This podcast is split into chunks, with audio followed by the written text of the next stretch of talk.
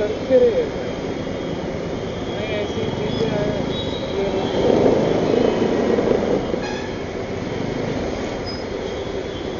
मैं याद भी नहीं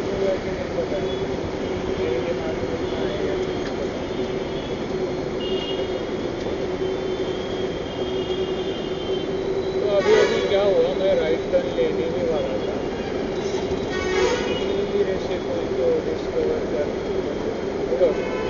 Thank you.